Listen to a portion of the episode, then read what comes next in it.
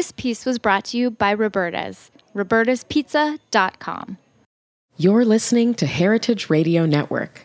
We're a member-supported food radio network broadcasting over 35 weekly shows live from Bushwick, Brooklyn. Join our hosts as they lead you through the world of craft brewing, behind the scenes of the restaurant industry, inside the battle over school food, and beyond. Find us at heritageradionetwork.org.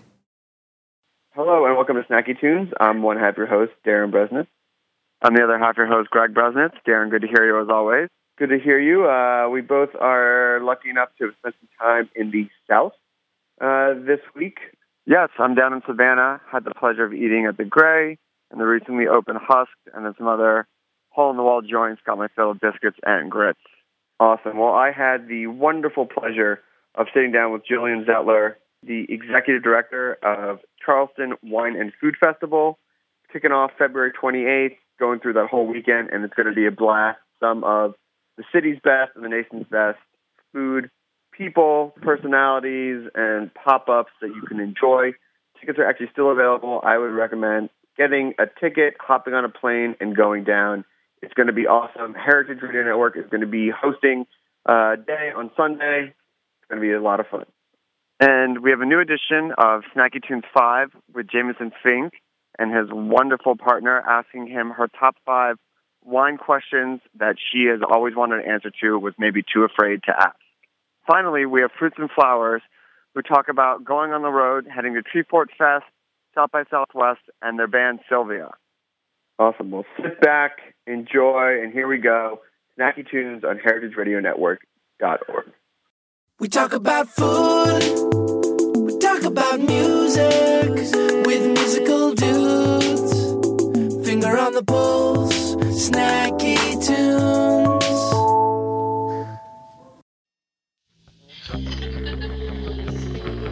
You think.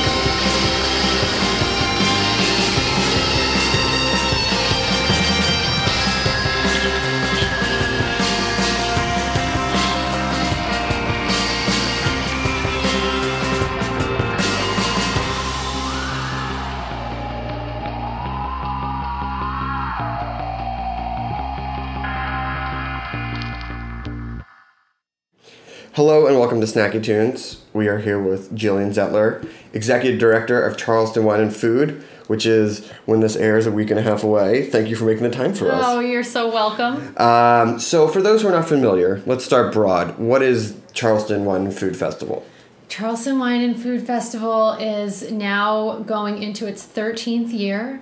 Mazel tov. Thank you. Officially an adult. Teenager. We're a teenager, an unruly teenager.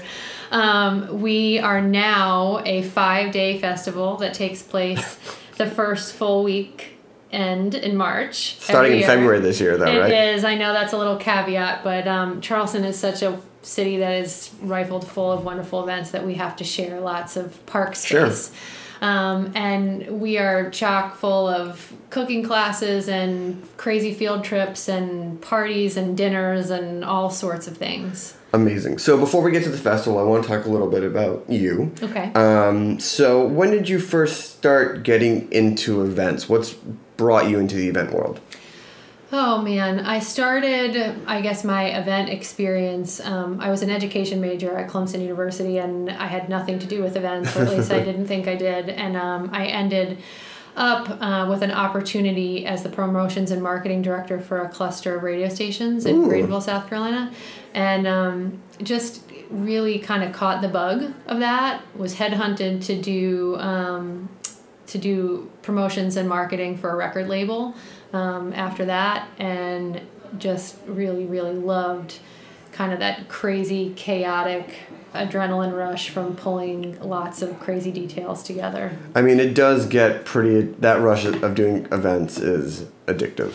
Yeah, I think it's like kind of in your blood or it's not. Yeah, I think people are seen as some like black hole wizard magic that they have no idea, or you just see all the pieces and how they line up. Yeah, it's interesting. We have gotten so many amazing interns in conjunction with this program that we have with the College of Charleston here. Mm-hmm. And even in my time prior to being in Charleston, and you see these like bright-eyed and bushy-tailed future event folk. Sure. And some that think it is a lot about like, is it peonies or is it garden roses or like what are the color of the linens, and it is so not that. No, that's like the final touches. Yes. And so during your time producing music, were there any parallels that you saw back then that are now apply to the way that food festivals are treated? Yeah, I mean, well, it's funny because I feel like chefs are a lot like rock stars at this point. So there are some parallels there, herding cats and all those things. Sure. Love them. But I think it's just, I remember my first real boss out of college, Chase Murphy, who gave me a great piece of advice. I'll never forget that we were preparing to do this huge promotion with a big pop star at the time, and we had like 2,000 guests outside waiting for this concert, and there started to be these sirens that went off for the nuclear plant that wasn't that far away in Seneca, South Carolina. And I was freaking out. It was like one of my first big events, and he was like, look, you need to kind of decide right now like whether or not you're going to be the person that like throws energy into worry, or if you're going to treat this like a tennis match. And that analogy just kind of stuck with me, that it really is like beating back the ball at all times. And rather than being stressed about it, like I can say very concretely that I don't stress anymore. And you kind of look at it as just like being a killer problem solver. Yeah, I mean, you can't put out a fire when you're on fire. Correct. And so from your time working in radio and doing music events, you had some other jobs, but you eventually wound up at Euphoria Greenville. That is true. Which is, as the executive director, which is a music and food focused event, which there are tons of now, but when you were doing it, there was still sort of a burgeoning genre. Yeah, absolutely. So you talk about what it was like during those days and sort of like bridging the gap, and was that when you started thinking about food festivals as well? Yeah, definitely. I mean, I think it was that live event experience for me. Like one of my first loves is absolutely music. Of course. I grew up in like a Beatles, Grateful Dead household, and it was always the backdrop of like any food experience that we had. My parents play music louder than most people. You're like mom and dad, can you please turn it down? Yeah, that is definitely the truth. My siblings would concur. But they're just so they're so linked. And I think that I loved that idea that Euphoria was doing really great things on the food side, but it was how could you heighten that marriage between those mm-hmm. two things. And, you know, I think that we've done a really nice job of even finding our own way here in Charleston sure. to elevate the music piece as well. So while you were there, had you heard about the Charleston Food and Wine Festival? Or, like, I mean, it's a fairly well-known festival now, but back in, like, 2010, 2011, 2012, etc., that time, how much did you know about it? Was something on your mind? Like, were you eyeing that as a job or someplace you'd want to wind up? Definitely not. I would say I wasn't eyeing it as a job, but I mean, when you want to do something well, you try to look for the people around you that are also doing things well. Sure. So one of the first things that I did at the time was I grabbed my counterpart and I said, we're going to go to Charleston and check it out. They're in our market. And we still continue to do that. So yeah, it was kind of seeing the things that they were doing, signage and events and points of egress. And obviously they were doing a lot of things great. There was a great foundation that was built. But I mean, I just think you always want to see what other people are doing. And I've actually tried to make it more of a habit now that I visit a lot of non-food festival events mm-hmm. Because I just think you can get some really cool ideas and inspiration from places that, you know, we don't want to do what anyone else is doing. Sure. We want to do new things. Yeah, I mean, with so many food festivals now, the base can feel very similar, but pulling in those outside elements, art, technology, music, wellness, charity work, which you guys do a lot of, yeah. can make it stand out. So even though you didn't have your eye in Charleston wine and food, how did you get pulled in? Well, I mean, it seemed like for me it would be a really big professional challenge. The festival here was much, much bigger than what I was doing. How big was Euphoria? Euphoria, at the time that I was there, and I think the numbers are pretty similar, was about 4,000 to 5,000 people over the course of 4 days. And we had grown that event during my tenure from 3 to 4 days. And then, you know, here in Charleston, we have like a little over 23,000 people. And that, I mean, that number has increased quite a bit since 4 years ago. Sure. We also, like, started on a Wednesday instead of starting on a Thursday and, you know, started programming days, like, events later into Sunday. Mm-hmm. So, you know, now we're finding people are coming in earlier to Charleston, they're leaving later, and it allowed us to have more dynamic programming so things weren't conflicting so much. So how did they rope you in? Well, I mean, I think for me, it just felt like, all right, this is next level, sure. and it's basically in my backyard, mm-hmm. and it's in Charleston. You know, I mean, from a backdrop standpoint, you can't picture places in the U.S. that are much more beautiful and bountiful than Charleston to produce a food event. It's idyllic. And I think the thing that, honestly, like, I went into the process not expecting to be a finalist, and kind of was like, all right, whatever will be. But what was really alluring during the interview process was just, I mean, they put me through the ringer. I mean, it was 6 months of interviews, and I think what I actually really loved is how intense people were about who was going to get the job, mm-hmm. because there's just such an extreme amount of care on, like, it's a big city with a big marquee reputation, but it's still a small town in a lot of ways. And this, I would say, as far as events go that represent or an ambassador to the city, compared to other markets of similar size, is a key event that shows people what Charleston really has to offer. Yeah, I mean, there have been people that have opened restaurants here because they came for the festival. There are people that have moved here and relocated because of the festival. Easy to fall in love. Yeah, it's really easy to fall in love. And, you know, I love that those are all the intangibles. Those are all the stories that we love being passed along that don't necessarily fall into, like, a pie graph. No. And so when you took over 2013, 2014?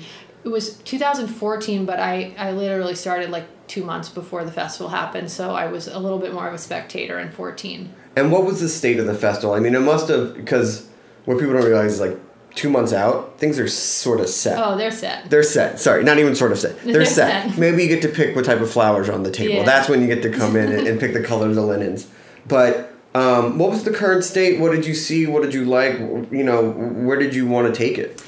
I think that food festivals in general, at least at that time, obviously, like you said, there's been a lot that have cropped up even since then, but there's a stigma attached to them that they're for a certain type of person and a certain demographic. Certain income bracket, too. Yeah, and I think that, you know, I wanted to see the festival be as accessible as possible for different types of people because, you know, dynamic pricing, dynamic experiences, making sure, like, because everyone's food identity is different, and we all, you know, some people, you know, they want the white tablecloth experience, all the time. Some people, you know, their relationship with food are food trucks and street food, and all of that is cool. And I think that what we're trying to do now is make sure that it's just really diverse and really interesting, and that you could have 15 people say they love Charleston wine and food, and the reasons that they go could be completely different. 4 different Venn diagrams. Yeah. All right, so we're going to take a quick musical break. We're going to come back. We're going to talk about this year's festival and the awesome lineup. We do not have enough time to cover all of it because there's so many amazing events, but we're going to hit some of the highlights. We have a song from the archives here on Snacking Tunes on heritageradionetwork.org.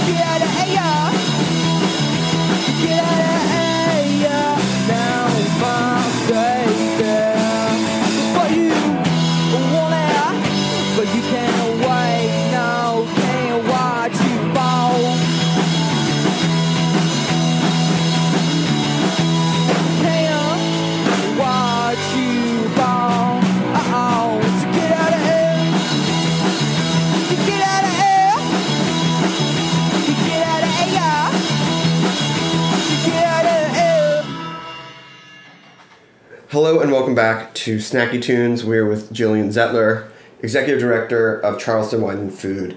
And before the break, we were talking about how to differentiate different food festivals. You have a lot of these secondary, tertiary cities that have their own unique style and food culture, but sometimes you go to these food festivals and it feels like you could be anywhere. Yeah. So how do you balance the curation of local flavor, yet bringing in that national talent that sort of puts it, you know, on the national culinary map?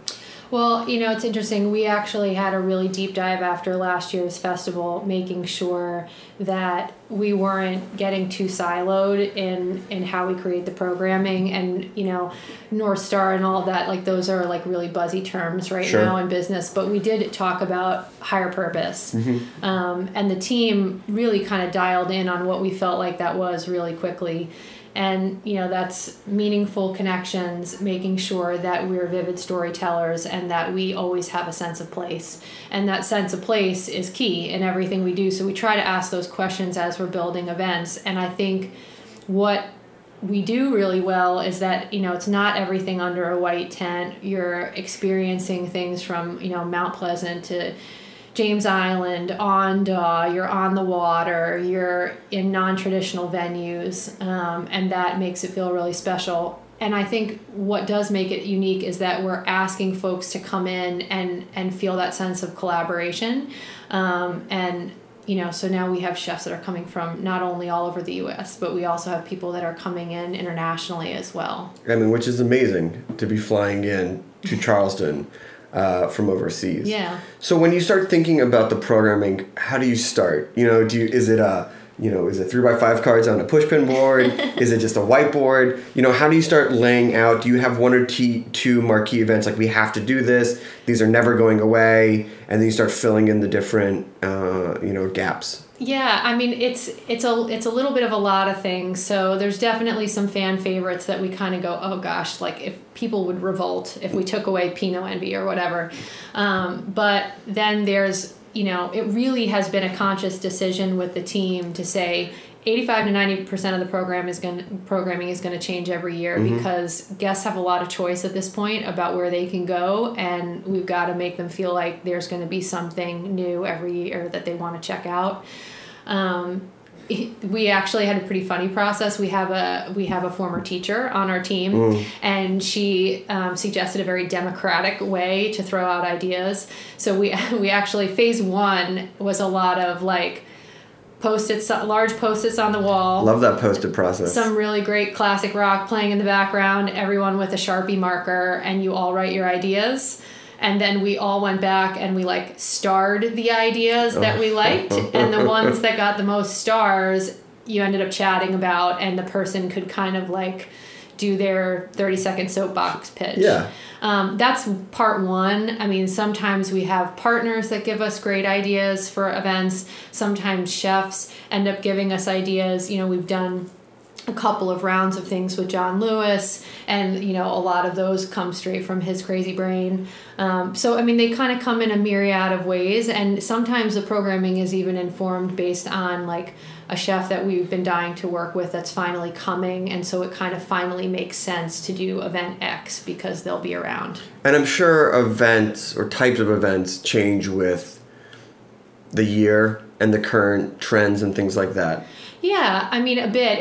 It's weird because you're actually like, we'll go through, and our final with large quotation marks event schedule will be kind of vetted out in April. Yeah. So we literally go from, you know, books close on 2000. Oh, so you're talking like 8 months out. Oh, yeah. 9 months out. Like, the running joke in here is, guess what? In 2 weeks, you know, the festival will be over, and in 3 weeks we'll be talking about the next one. And so we already have a pre-canned list of things we didn't get to do in 2018 that might come up in 2019. Sure. You know, venues that we know might be opening in the next year and what would be really cool to do right. in that space. So let's talk about some of the events that you have this year. Sure. One of my favorite is that you're bringing in a fashion event with the legendary Nancy Silverton. Oh, Nancy. I mean, love her. Nancy. Love Nancy. Special place in my heart now that I live in LA. She's just like, she essentially is, in my mind, responsible for good bread in the city. Yes. But it's called Samliket Hot and Hot Kochar anyway. And so what was the importance of bringing fashion in to the conversation for food this year? Well, we've got this killer, amazing boutique, Hamden Clothing on King Street, and Stacy Smallwood, who's the owner, is just, I don't know if I'm allowed to say this on air, but she's a badass. You can say a lot worse on air. All right, good. Well, she's a badass, and it's like looking for those other places where food intersects with something else. And knowing that there's an audience for that conversation. And Nancy's just, I mean, she's iconic for a million different reasons, but I love that, from a fashion standpoint, I mean, she's like walking out, doing her power walking in Marnie, and, like why? And you're in a kitchen, and where did that love come from, and composition of plates. And I just feel like there's so many different ways that conversation can go. And she's even cooler because she's super humble, and I don't even think she realizes how cool she is. No.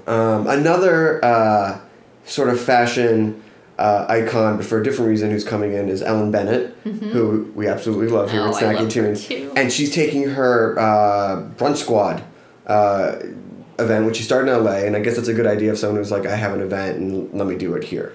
Yeah, I mean, we pitched it to her. If you follow her on social media, it's so much fun. Yeah, I mean, and you see that she does these brunches in her beautifully Instagram-friendly home, and her pig Oliver and her hubs and all their friends. And so we kind of wondered, like, could we do this event on steroids in Charleston?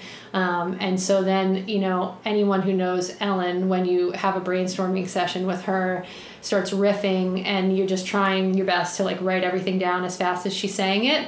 And she put together a killer lineup of chefs with us, along with Williams-Sonoma, and we're basically going to have all of the folks that are coming to this brunch be active participants in kind of creating this pop-up experience on the fly.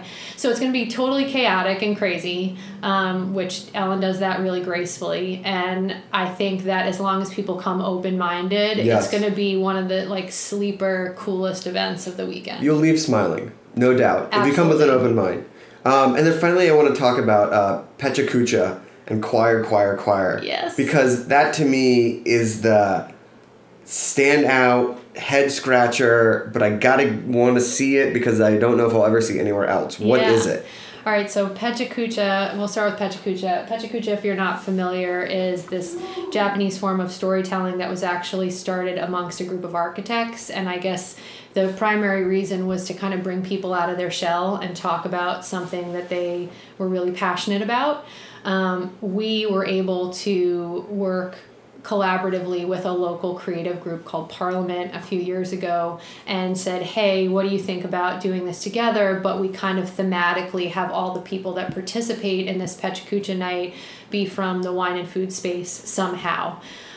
So you have a certain amount of time, 6 minutes, 40 seconds, and 20 seconds per slide to basically share something you're really passionate about. I think I had the chance to do it in year 10 as a presenter, and I think some of the most magical things about it are that in the group of presenters, without really, doing a lot of marionette pulling on the back end, you end up with people that are funny, you end up with people that are somber, you end up with people that it ends up being this like kind of magical array of stories that are shared. And it's rapid fire, so it's kind of like a TED Talk on steroids because there's lots of conditions in place with how it goes. Gotcha. And the Choir? Choir was a personal Jillian executive director. I want to figure out how to do this. Love it. And the audience of Pecha Kucha, I think, like, because there ends up being just this like really loving, open-minded vibe at those events. Choir is basically like a flash mob for singing. And to me personally, like, it's almost like Ratatouille. Anyone can cook, anyone can sing. And so these guys from Toronto started this program where they very often bring people together for one night with basic sheet music, and by the end of the evening, you've become a fully formed choir. They've done epic Pecha Kucha nights with some really great lead vocalists. They've done homages to, you know, Bowie and to all sorts of folks, Prince. And so we're going to have this choir kind of flash mob choir thing happening right at the end of Pecha Kucha. And I just think the world is like a really insanely complicated, stressed out, sometimes sad place. And to have 1,000 people in a room that can celebrate other people's creativity and then be able to kind of join together and sing, like that's a room I want to be in. And we want to create rooms that people want to be in. I mean, that's a beautiful sentiment. And there's also some ethos that ties back into the festival's whole about how much you support the city through not just the economic growth of people coming in and more people coming in every year, but also through your charity work. Yeah. Can you talk a little bit about the programs you have in place, the scholarships, 180 Place Training, and the work that you do with the community to help take that room and turn it into a city? Yeah, so, I mean... It definitely takes a village. The festival takes a village. It was started as a 501c3 organization. There's been like various iterations of what that's looked like. You know, we, again, like along that same conversation about higher purpose, we did a really deep internal kind of audit on what is intrinsically driving us to want to make this festival better and better. And, you know, it's kind of hard to say at this point that you need to focus the attention on Charleston because there are a lot of people that are aware that it's a beautiful city, but how can we continue to be an economic impact driver that speaks to a need? And when we were talking to local chefs, shareholders, hotels, the need is that, you know, from a workforce standpoint, there's so much growth and there needs to be some sort of connection to supporting, you know, the job growth in areas that are needed locally. 180 Place Training is this amazing program that basically gives all of the goods to folks that are either at 180 Place, meaning that you know, they may have been homeless, and veterans, and gives them the opportunity to develop a skill set in our rapid like 6-week training program, allowing them to feel ready to apply and retain a job in the culinary and hospitality space. So we did kind of a dry run of this at the end of the year last year because their graduation is kind of predicated on an externship that they normally do in a local restaurant. Hopefully that local restaurant hires them at the close of the program. So we actually used the festival as the final stage of their program last year. And virtually every person that participated in the program was offered a job on the spot. And that, I mean, we just were like, ugh, like this is why we're doing what we're doing, because these are the types of opportunities and connections, again, like dialing back to that higher purpose, meaningful connections, sense of place, you know, storytelling opportunities. And so now we're officially, you know, we're officially connected to 180 Place Training. There will be another round of externships during the festival. Incredible. And, you know, and I would be remiss in saying that one of the coolest things is that one of the folks that was on the ground during the festival last year, who was hired on the spot at our finale event, became a kitchen manager within 6 months of being on the job. Can you say their name? Well, Smoke Barbecue. Roland was Smoke Barbecue's owner, and he hired this gentleman, Stefan, who is affectionately known as the Reverend. And, you know, there's a larger story there, but basically through a little bit of a happy accident in the kitchen, ended up creating this cornbread recipe that they're now actually going to turn into the Reverend's Cornbread Company. So he went from homeless to business partner, business owner in a year's time. Beautiful. And all thanks to the festival and the community and his hard work. And his hard work and amazing members of the Charleston community who are just committed to doing good things. Awesome. Well, listen, I can't thank you enough. I know you have a lot of work to get back to. If people want to come and check it out, where can they get tickets? Where can they see all the information? Yeah, so head to charlestonwineandfood.com. If you're overwhelmed or you need assistance, we've got a killer ticketing coordinator. But the website's the best place to snag something before they're all gone. They're all gone. And we're excited because Heritage Radio Network is going to be there. We can't wait. I know. It'll be some of the great and best team members down there, sending our love from Charleston to Brooklyn and beyond. And beyond. But thank you so much. Thank you so much. Congratulations.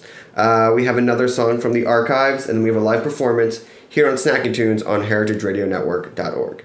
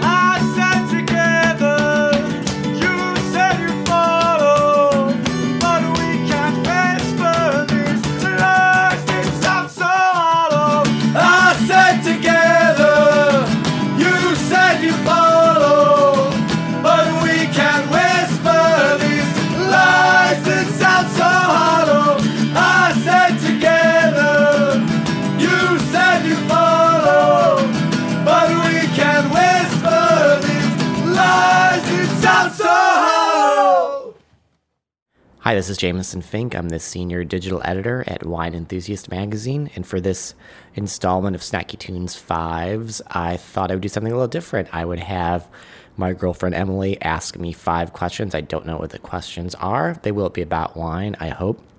Emily and I have enjoyed drinking wine together, and she's enthusiastic about it, and she's not a newbie, but we're drinking a lot of crazy fun things, so I'm wondering what questions about wine are on her mind. So, Emily, your first question for me. What is the weirdest wine you've ever had? The weirdest wine I've ever had, maybe when I was in college, this hippie guy I knew made an illegal cranberry wine, and we started drinking it before it was really ready, but we were just so delighted to drink something that was illicit and didn't kill us, and it was a lot of I guess fun would be one way to describe it, but no, it was fun. We had fun. That's probably the weirdest wine I've ever drank, and that's the only I've had rhubarb wine, but this is good wine in a way. Actually a winery that I really like on the Puget Sound of Washington State at Whidbey Island Winery. They used to make this delicious rhubarb wine, and it drank a lot like a rosé. It was super dry and tart. So that is like diametrically opposite of my cranberry wine experience from college. So if you had a desert island wine, what would that be? It would be rosé champagne, kind of on that color of cranberry, rhubarb, pink theme. Rosé champagne, it might be, it's my desert island wine, something like Krug Rosé or Dom Rosé or Vilmart, just any great rosé champagne. What is the most interesting grape and why? I'm going to say Chenin Blanc to me is the most interesting grape as it's expressed in France's Loire Valley, because it can be, in this one region, it can be dry, it can be semi-sweet, it can be sparkling, it can be a dessert wine, like a full-on sticky dessert wine. So it's such a chameleon, and I have such a soft spot for the Loire Valley. Also, there's great Chenin Blanc. Well, I've had, California, South Africa. So, it can thrive in a lot of places, but it's still fairly nerdy and esoteric. And that's why I really love Chenin Blanc. Do you think there's any food that doesn't go with wine? Yeah. Yes. Yeah. I hate saying things like this because, I don't want to sound like a dick, like, oh, you can't have this with that. And a lot of people enjoy this with that. And it's really not the person who I want to be. But, let me just say something that is shocking, is that I don't like wine and chocolate. I don't like red wine and chocolate. Like, now I'm talking dry red wine and chocolate. We are doing this on Valentine's Day, so Valentine's Day will be gone, so no one's like choking on their chocolate and Cabernet right now. But I just dry red wine and chocolate to me just is unpleasant. Now, if you want to talk about like sweet wines like port or Madeira, or like sweeter sherries and chocolate, I'd be like, hell yeah. So I don't like those. Maybe something like Cabernet and oysters. I think oysters with red wine, unless it's maybe like a chilled Beaujolais, can be tough. Although it's not a wine, but Guinness and oysters is one of the best combinations I've ever had. It's almost probably actually better than any wine and oysters combo I've had, and that includes champagne and Muscadet.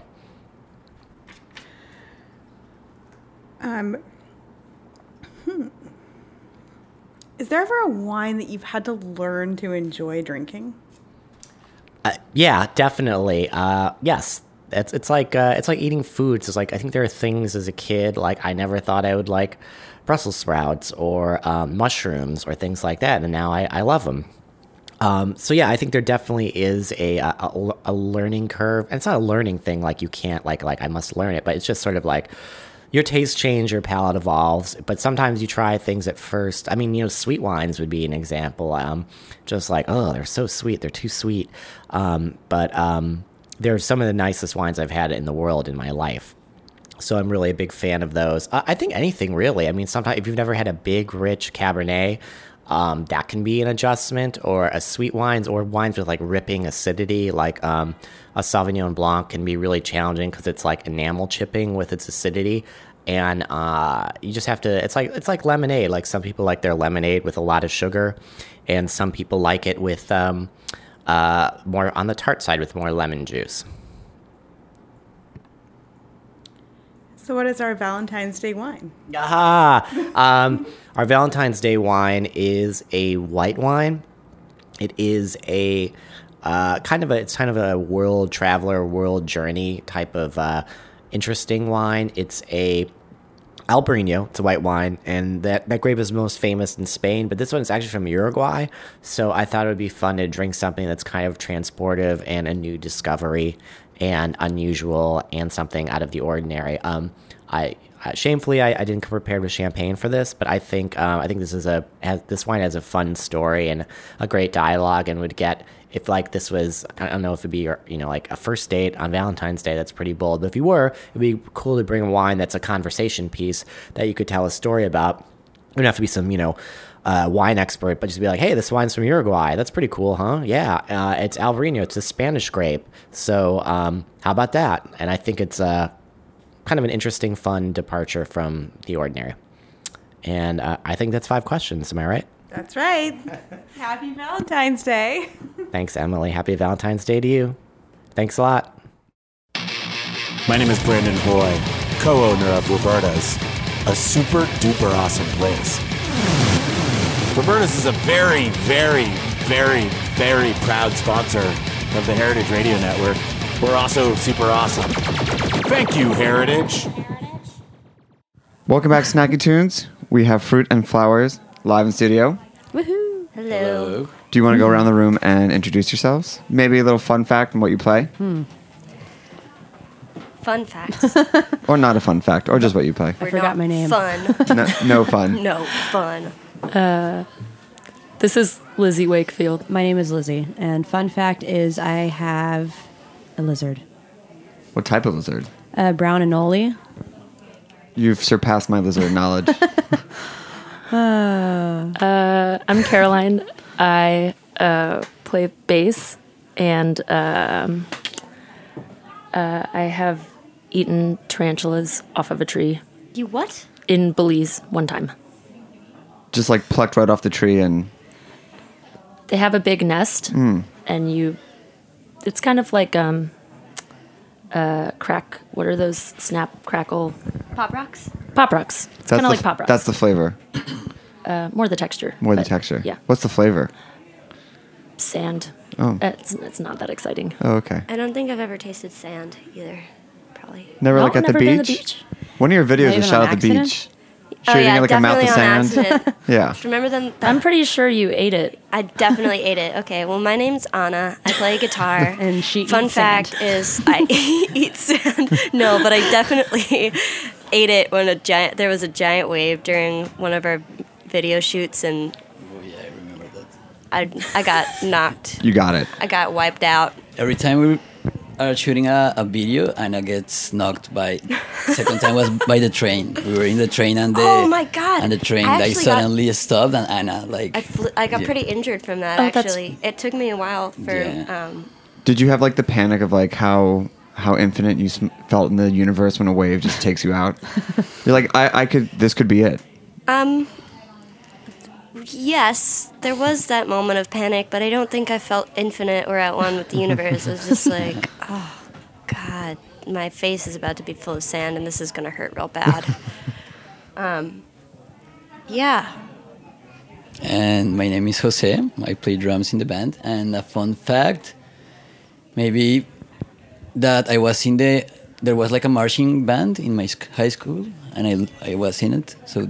That's why I play drums. Wow. Oh, okay. Origin story. Wow. Yeah, we won a really important contest. It's one of my milestones. What was the contest? No, just marching bands. Oh, okay. Back there in Bogota. Battle of the marching bands? Yeah, basically. It doesn't sound that cool, but it was really cool at the time. Sounds cool. Yeah. How old were you? Yeah, thanks. How old were you? 16. Speaking of origin stories, you formed in 2015 in Bushwick. Yeah. The Broken AC.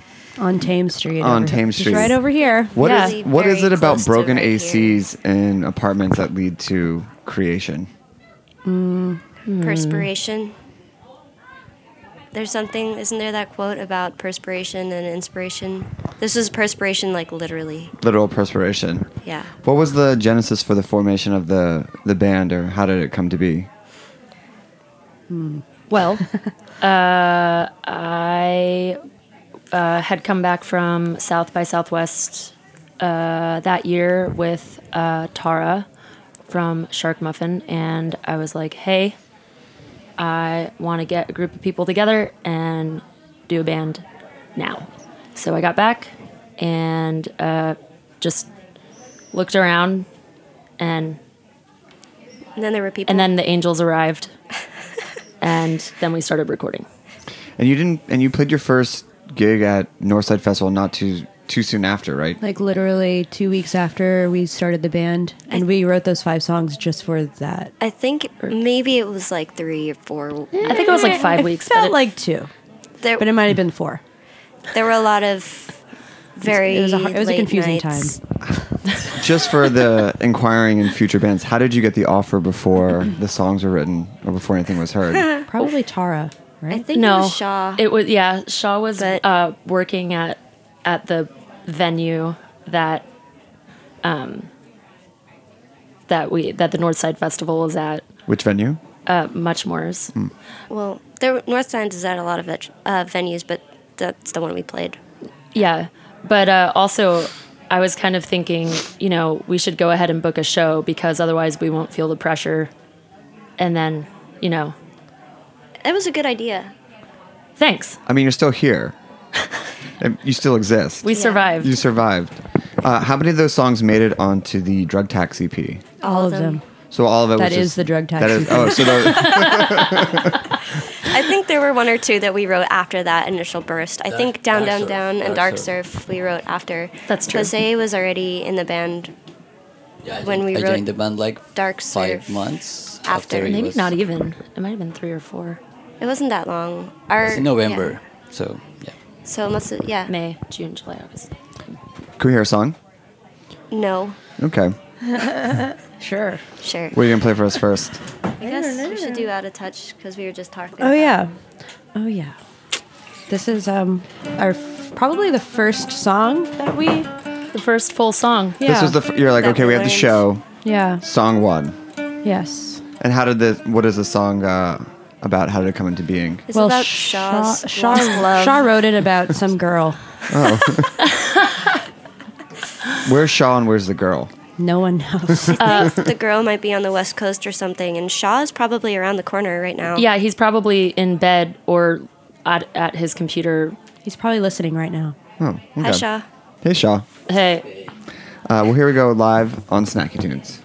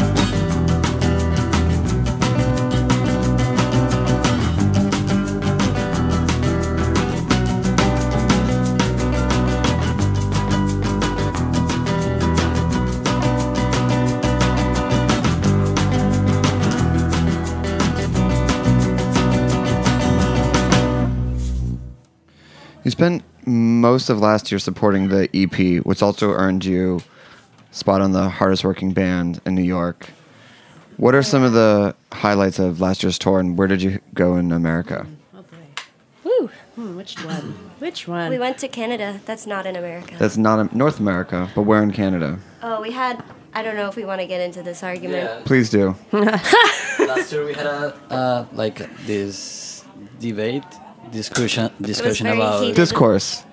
Yeah, apparently here in the States, you are taught that there are 7 continents, mm-hmm.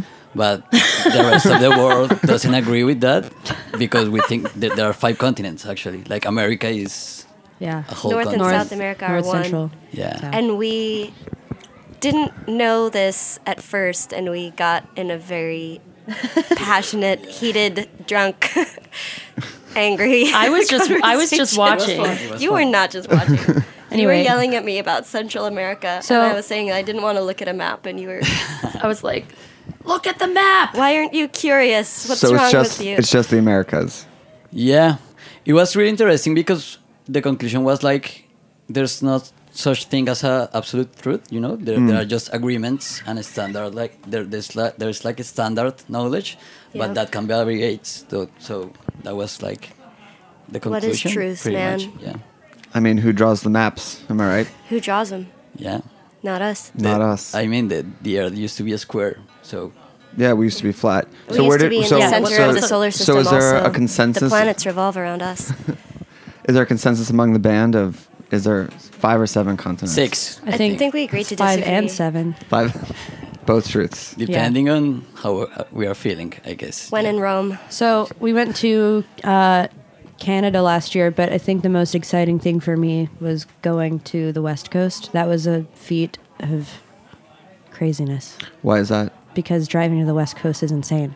That also driving all the way up to Seattle and then down to Austin is ridiculous. We did that without stopping, basically. Yeah, we did our tour kickoff show in Brooklyn, and then we did North Carolina, Nashville, Amarillo. And then San Diego. Whoa, nothing in between? No. I mean, well, there was a lot in between. I think we stopped in Albuquerque. We stopped in Albuquerque. I felt like Bugs Bunny. Also in Truth and Consequence. Oh. Oh, yeah. Oh, that's cool. Truth and Consequence. Back in my tour managing days, the booking agent put us in Miami and then Toronto 2 days later. What? Oh, my God. That was very considerate. Yeah, very considerate. And we did it. And then when I was older, I was like, there's so many places we could have played between Miami and Toronto. So I feel for you. Yeah. And it was a Swedish band, and I was like, you need to get temporary licenses because I can't drive for 48 hours. Did you drive 2 days straight? We drove 2 days straight. We we stopped on someone's floor, and then we made it. Yeah, it was. How many hours is it driving straight from Miami to Toronto? I think we did. I can't remember. It just is like a blur. There was one 20-hour segment. It's gotta be 50. Yeah, it was so. I feel bad for the vehicle too. That's not. We had a good vehicle. It was a rental. Okay. You have a good van, right? I mean, screw it if it's a rental. Yeah, if it's a rental, you're like, yeah, we actually just knifed the tires and left it in Canada. Tight. But you have a good van. We have a. It's got a lot of solid most of the time. It's a bus. It's a bus. Oh, it's a bus? Yeah. It's right outside. What's the make and model? It's a Lima bus. It's a 1998 Ford E450. Oh. Was it bought from another band or was it purchased? A band of sorts. Dave Lotito. Yeah, Dave Lotito. A guy on Long Island has a party bus company. Does it? It's a former party bus. Yes. Yeah. Is there a pole in it? There. It looks like there were holes in the floor. There were spaces. There's evidence. Mounts. Yeah. It has this. How do you call that? Like this. Mirror. The mirror. Like an infinity mirror on the roof. Still there. There's lasers. Oh yeah. There's lasers in it. This sounds amazing. Yeah, you should come check it out. I mean, absolutely. I'll just look. It's a little messy right now. That's fine. Well, it's a tour bus. Yeah. They're not known for their cleanliness. They're not. No. Well, what's the sleeping arrangement in there as well? There's bank seating, so it is really comfortable. If necessary, we can all sleep on there. But the funny thing about this tour we did to the West It was like we were touring with another band, and so it was like 14 of us. Oh, that's what I was thinking. There were 14 going to the West Coast. Oh, in the party bus. Yes. Yes. Yeah. There were. Now, if we were like everybody's stuff, ex-girlfriends. It was crazy. Other band. Oh, I was gonna say it was full. It started with a bunch of girlfriends, and then was ex-girlfriends. Everyone was exes. Yeah, by the end, it was really us, ex-girlfriends, and some boyfriends. Some boyfriends. Comfortably, just for the listeners, if we were responsible adults, how many comfortably would fit in there? 8, 7. Oh, okay. 8, 4, 8. No, I just think us. 7. Seven or eight. Yeah, no. It depends how much luggage there is. Right, but not 14 people plus gear plus luggage. Oh my god. Plus 3,000 miles. To be fair, I think it was only 12, but still. There was 14 at one time. At one point, there was 14. Seriously? When Jay and Ian or Brom or something. Yeah. I don't know. I think we traded out. Didn't we? We were pretty good with. Out Ian we had a constantly revolving human. Was like a boyfriend would fly in, and then one would leave, and then another one would fly in. And then we lost an ex-girlfriend. Yeah. And then we we did lose an ex-girlfriend. One of the members quit. In the middle of the tour. That happened on my other tour gig. Is that it was a band? They had 2 drummers, and the tour was so terrible. Drummers? I mean, that was the first mistake. But we landed in Philadelphia, and he said, "I'm not getting the van. I quit. I thought you were going to rip up my plane ticket if I told you that." And I was like, "No, that's terrible." And then just like left the tour. Wow. Yeah. Wait, that's so he wanted to wait until he got back to the East Coast because he thought we would rip up his ticket, which is like that speaks more to the person. I know, that's so paranoid. It's very paranoid. It's like that's not how tickets work anymore. Like you still have a confirmation number. It's not like 1980s where it's like like that. If you don't have your boarding pass, then you print out another one. Yeah. Can we hear another song? Sure. What are you going to play for us? Which one should we do? Okay. We haven't recorded this one yet. The next 2 we haven't recorded yet. Do you have a gig coming up? Is that why you wrote new songs? I mean, no, we haven't recorded in a while, and we just decided to keep writing songs. Cool. Snacky Tunes exclusive. Yeah, I guess. Have we? I don't think we've... No. Well, I hope it goes okay. Here we go live on Snacky Tunes.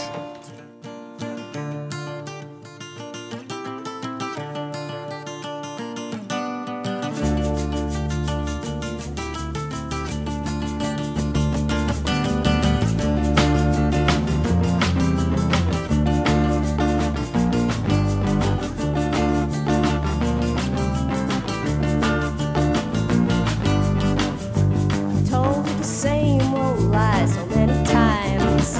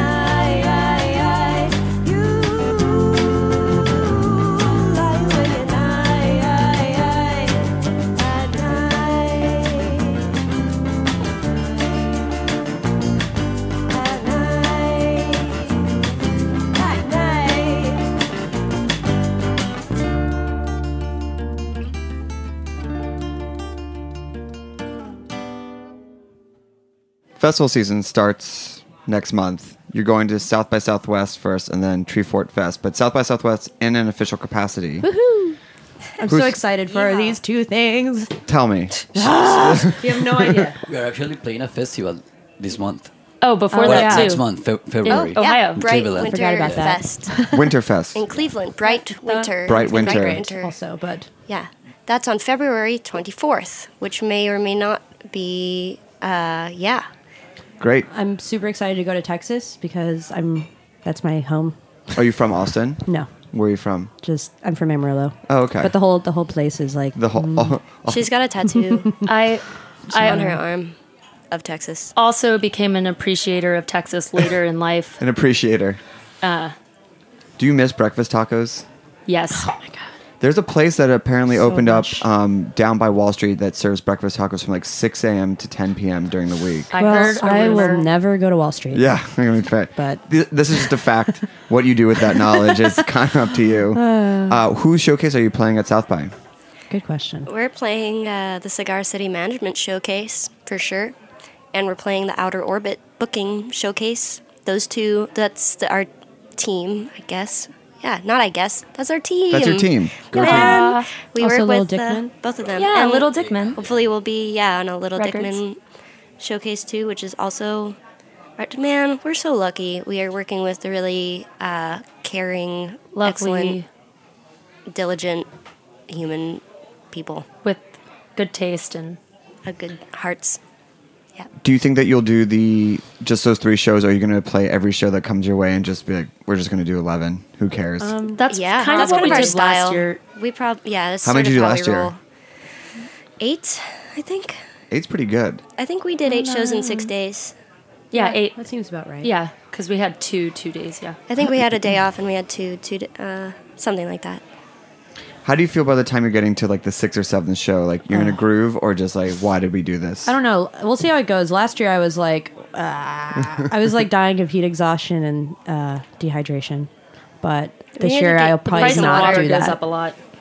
Yeah. Maybe you can just put some water in the back of the party limo bus. Yeah. Yeah. Well, we're not taking it this time, so that won't be happening. Oh. Okay, and let's talk about Tree Fort Fest because I don't think as many people know about it, but that is also an amazing one, especially because they're a B Corp, which is incredible. They're what? B Corp. Like they're a profit that's run like a not-for-profit. It's a good designation for companies. Cool. Yeah. Tight. Can we be one of those? I think that you have to apply, but probably if you work real hard. But they're amazing because essentially it's like they're a for-profit company that does good. Like they don't maximize profit. They it's super well-rounded. That's great. Yeah. I've never been to Idaho, but I'm super pumped to go and play this festival because one of my heroes / idols is playing. Who? Cindy Wilson. Oh my gosh! And we might get to meet her, so I don't know. Have you ensured that you are not playing at the same time? Oh God, no. I mean, the chances are slimish. Yeah. I think there's 3 or 4 days of music and.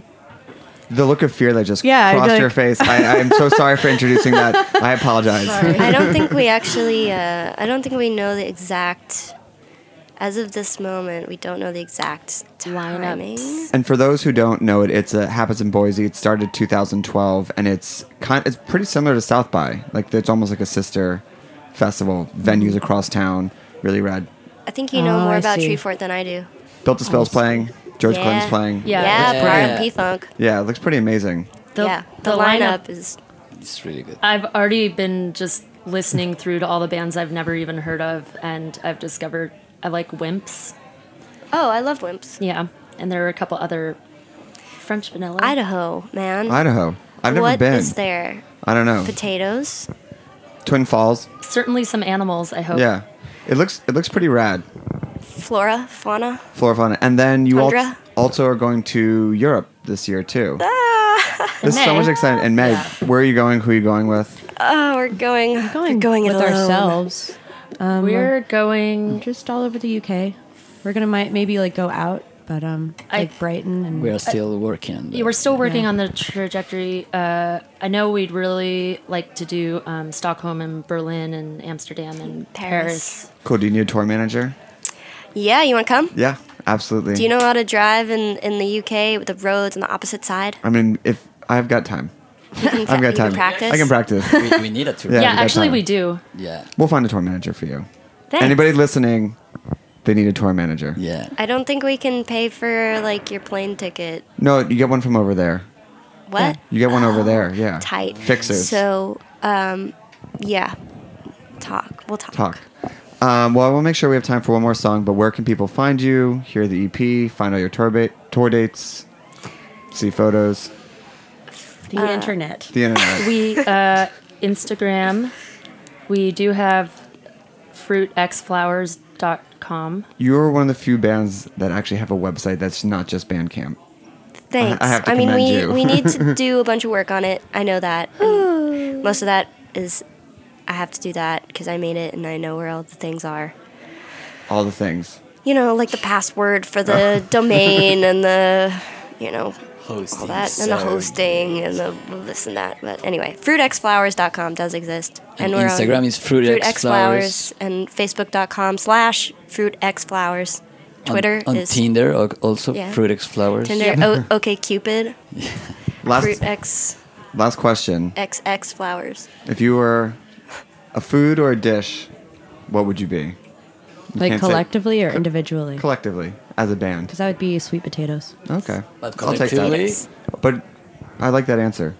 No, I'm thinking more like a Cajun wild chili fusion or of stuff. Probably like... Jumble. A vegetable platter? I thought of this and the only thing I could think of was sweet and sour chicken for some reason.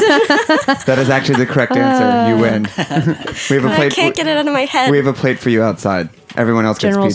So's. Oh, tight. Well, thanks for coming on. Thanks for listening this week on Snacky Tunes. We'll be back next week with a brand new episode. What are you going to take us out with? Another song. Perfect. Thanks for listening. We'll be back next week. Here we go, live on Snacky Tunes. Why?